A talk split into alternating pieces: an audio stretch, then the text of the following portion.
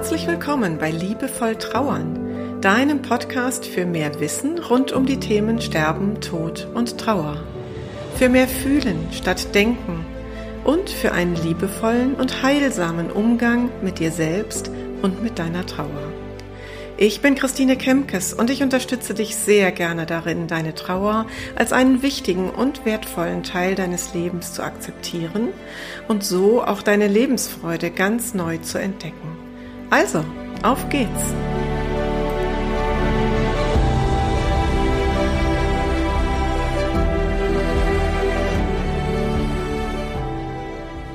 Heute geht es darum, welche körperlichen Auswirkungen deine Trauer haben kann. Das ist ein Thema, das auch eine Hörerin mir zugetragen hat, mich gebeten hat, dazu mal was zu machen und ich greife diese Anregung sehr gerne auf, weil ich tatsächlich bei allen meinen Trauernden erlebe, dass in irgendeiner Form sich der Körper zu Wort meldet und Signale sendet. Und das Wichtige ist, dass wir auf diese Signale Acht geben. Und darum geht es mir in dieser Episode. Und mir ist ganz wichtig aber auch zu erwähnen, dass ich eben nicht als Ärztin oder Psychologin spreche, die ich beides nicht bin. Ähm, es kann also sein, dass du körperliche Auswirkungen spürst, von denen ich jetzt sage, das könnte eine Auswirkung deiner Trauer sein und dennoch hat es vielleicht eine körperliche Ursache oder eine andere Ursache, der du nachgehen solltest. Also im Zweifel, wenn du unsicher bist, geh doch lieber einmal mehr als einmal zu wenig zu deinem Arzt des Vertrauens. Das wäre mir wirklich wichtig. Deswegen betone ich das hier eingangs direkt. Das, was ich bei wirklich allen Trauernden erlebe, ist eine Erschöpfung, eine Kraftlosigkeit, die dazu führt, dass sie morgens kaum aus dem Bett kommen, die dazu führt, dass sie ständig am Limit oder übers Limit fahren, die einfach dazu führt, dass sie sich permanent erschöpft, geschwächt, schlapp fühlen, die auch dazu führt, dass ihr Immunsystem offen ist und dass sie anfälliger sind für Erkältungsviren beispielsweise und sich dann doch schon mal leichter einen Infekt ähm, ja, einholen, der vielleicht sonst mit einem starken Immunsystem gar nicht an sie herangekommen wäre. Dazu gilt zu sagen, dass Trauer einfach unendlich viel Kraft kostet. Das kannst du dir vorstellen wie so ein Stöpselzieher. Also wenn deine Akkus in einer Badewanne lägen und da zieht jemand den Stöpsel der Wanne, dann läuft einfach permanent Kraft ab. Das ist so in der Trauer und das gilt es zu respektieren und zu berücksichtigen. Du kannst nicht in dem gleichen Tempo weitermachen wie vorher. Es braucht zumindest phasenweise ganz viel Rücksicht darauf, dass dein Pensum eben nicht mehr die gleiche Schlagzahl haben kann. Und das Ganze wird oft noch verstärkt dadurch, dass Trauernde Schlafschwierigkeiten haben. Ich will gar nicht von einer Schlafstörung sprechen. Das ist ein ein sehr definierter Begriff, was eine Schlaf, wann etwas eine Schlafstörung ist. Aber Schwierigkeiten beim Einschlafen oder beim Durchschlafen, das kennen viele Trauernde. Da rasen abends die Gedanken und ähm, ja, kreisen, äh, kreisen hin und her und vor und zurück und im Kreis. Und das führt dazu, dass Menschen schlecht einschlafen können und schlecht durchschlafen. Wenn sie denn dann nachts mal wach werden, fängt es ja wieder an zu kreisen. Beim Thema Schlaf gucke ich immer sehr genau hin in meinen Begleitungen. Da gilt es ein paar Dinge abzuklopfen, was so die Rahmenbedingungen von Schlaf angeht. Und dann gibt es viele Möglichkeiten und viele Stellschrauben, an denen wir arbeiten können. Und eine davon, die möchte ich jetzt erwähnen, weil ich das immer wieder gefragt werde. Ja, es ist möglich und nichts Schlimmes, phasenweise vorübergehend mal ein pflanzliches Schlafmittel zur Unterstützung zu holen aus der Apotheke. Da gibt's verschiedene, ähm, die dir angeboten werden. Ich möchte jetzt keinen Namen nennen. Aber das vorübergehend mal zu tun, um mal ein paar Nächte erholsamen Schlaf zu haben, das halte ich für absolut sinnvoll, weil der Schlaf dazu beiträgt, dass du irgendwie durch diese anstrengenden Tage kommst. Also in akuter Trauer zu sein, ständig erschöpft zu sein und dann noch nachts nicht zu schlafen, das ist einfach ein Kreislauf, der sich, ähm, der dann ganz übel wird und der sich auch irgendwie festsetzen kann. Und je länger du Schlafschwierigkeiten hast, desto mehr oder desto größer besteht auch die, ist die Gefahr, dass du ja, dass daraus so ein gelerntes Verhalten wird und dass du dann schon abends ins Bett gehst mit dem Gedanken, naja, ich werde ja sowieso wieder nicht schlafen. Und dann wirst du im Zweifel auch nicht schlafen. Also diesen Kreislauf, den gilt es dann auch mal zu durchbrechen durch ein pflanzliches Schlafmittel. Und was auf dieser körperlichen Ebene auch ganz oft eine Folge von Trauer ist, ist das Thema Konzentration.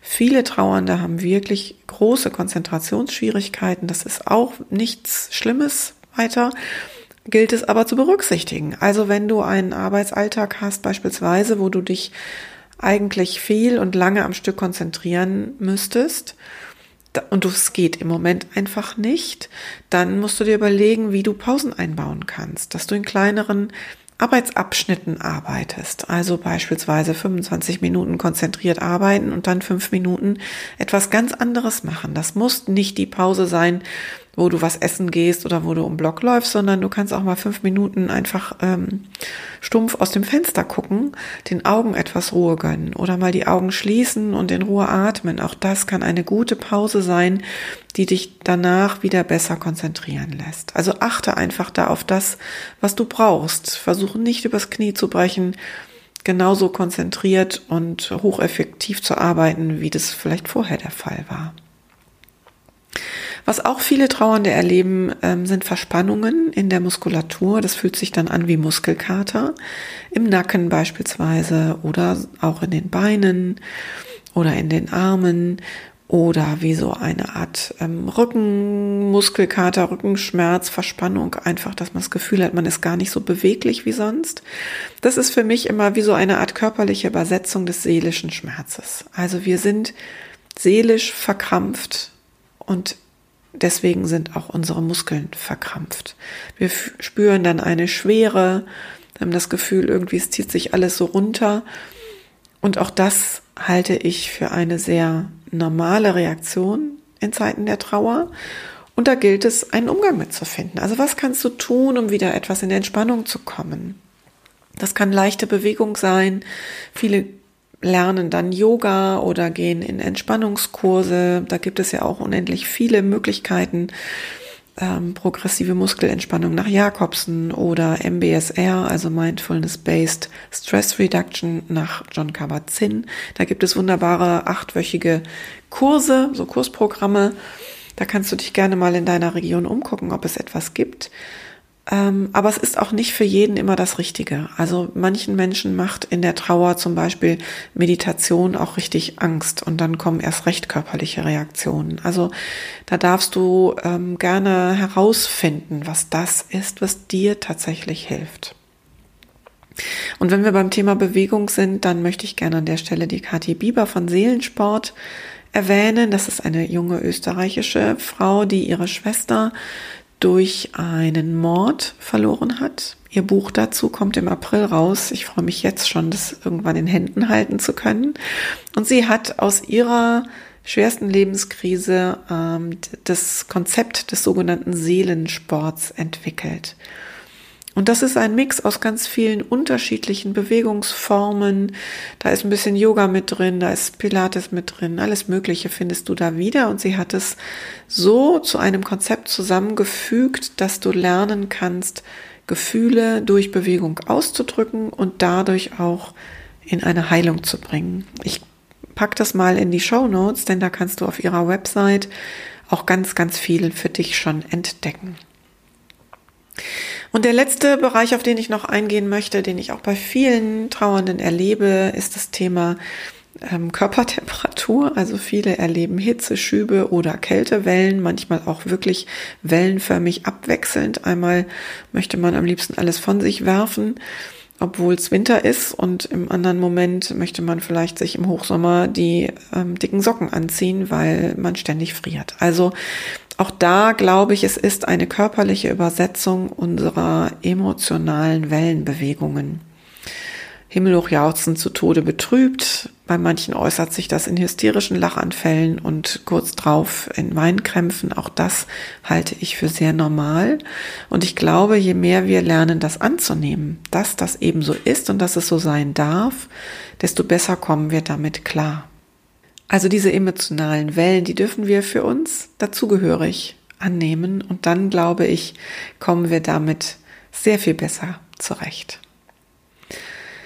Ja, was kann jetzt noch helfen neben den Dingen, ähm, die ich dir schon benannt habe? Ich glaube, dass vielen Menschen oder ich erlebe, dass vielen Menschen Musik hilft tatsächlich. Musik geht unmittelbar in unser limbisches System und äh, hilft uns ins Fühlen zu kommen.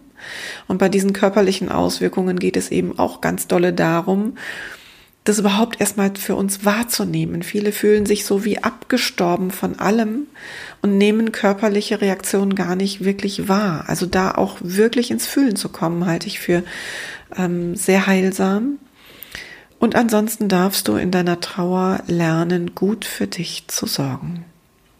Du brauchst nicht durch den Tag zu hetzen, wie du das früher immer gemacht hast. Du darfst auf deine Bedürfnisse achten, du darfst einen Mittagsschlaf machen, du darfst Pausen einlegen, so wie das in deinen Lebensrhythmus passt. Und wichtig ist mir an der Stelle, es passt oft viel mehr, als wir so denken. Also wenn du mir jetzt mit Argumenten kommst, von wegen, das geht im Arbeitsalltag nicht oder das geht im Familienalltag alles nicht, dann glaube ich, könntest du näher hinschauen und mal schauen, was tatsächlich geht. Und ich glaube, es beginnt tatsächlich morgens auf der Bettkante, wo du dich jeden Morgen aufs Neue fragen darfst, was tue ich heute für mich? Welche kleine Sache kann ich heute in meinen Tag einbauen, die mir hilft, damit ich mit dieser Trauer besser zurechtkomme, die mir hilft, gut für mich zu sorgen? Welche eine kleine Sache kann das sein? Und dann ist es manchmal tatsächlich, sich eine kurze Pause einzubauen von fünf Minuten, wo wir einfach nur mal dumpf in die Gegend gucken, den Augen etwas Ruhe gönnen, tief atmen und dadurch in die Ruhe gelangen. Das geht schon tatsächlich in drei bis fünf Minuten. Das kannst du streng genommen sogar an der Supermarktkasse machen, wenn du wieder länger in der Schlange stehst. Auch da kann man einfach die Zeit zum Atmen nutzen. Ja, so viel für heute. Ich wünsche dir jetzt eine gute Zeit bis zu meinem nächsten Podcast. Der wird ab jetzt wieder regelmäßiger kommen und bis dahin ganz liebe Grüße, deine Christine.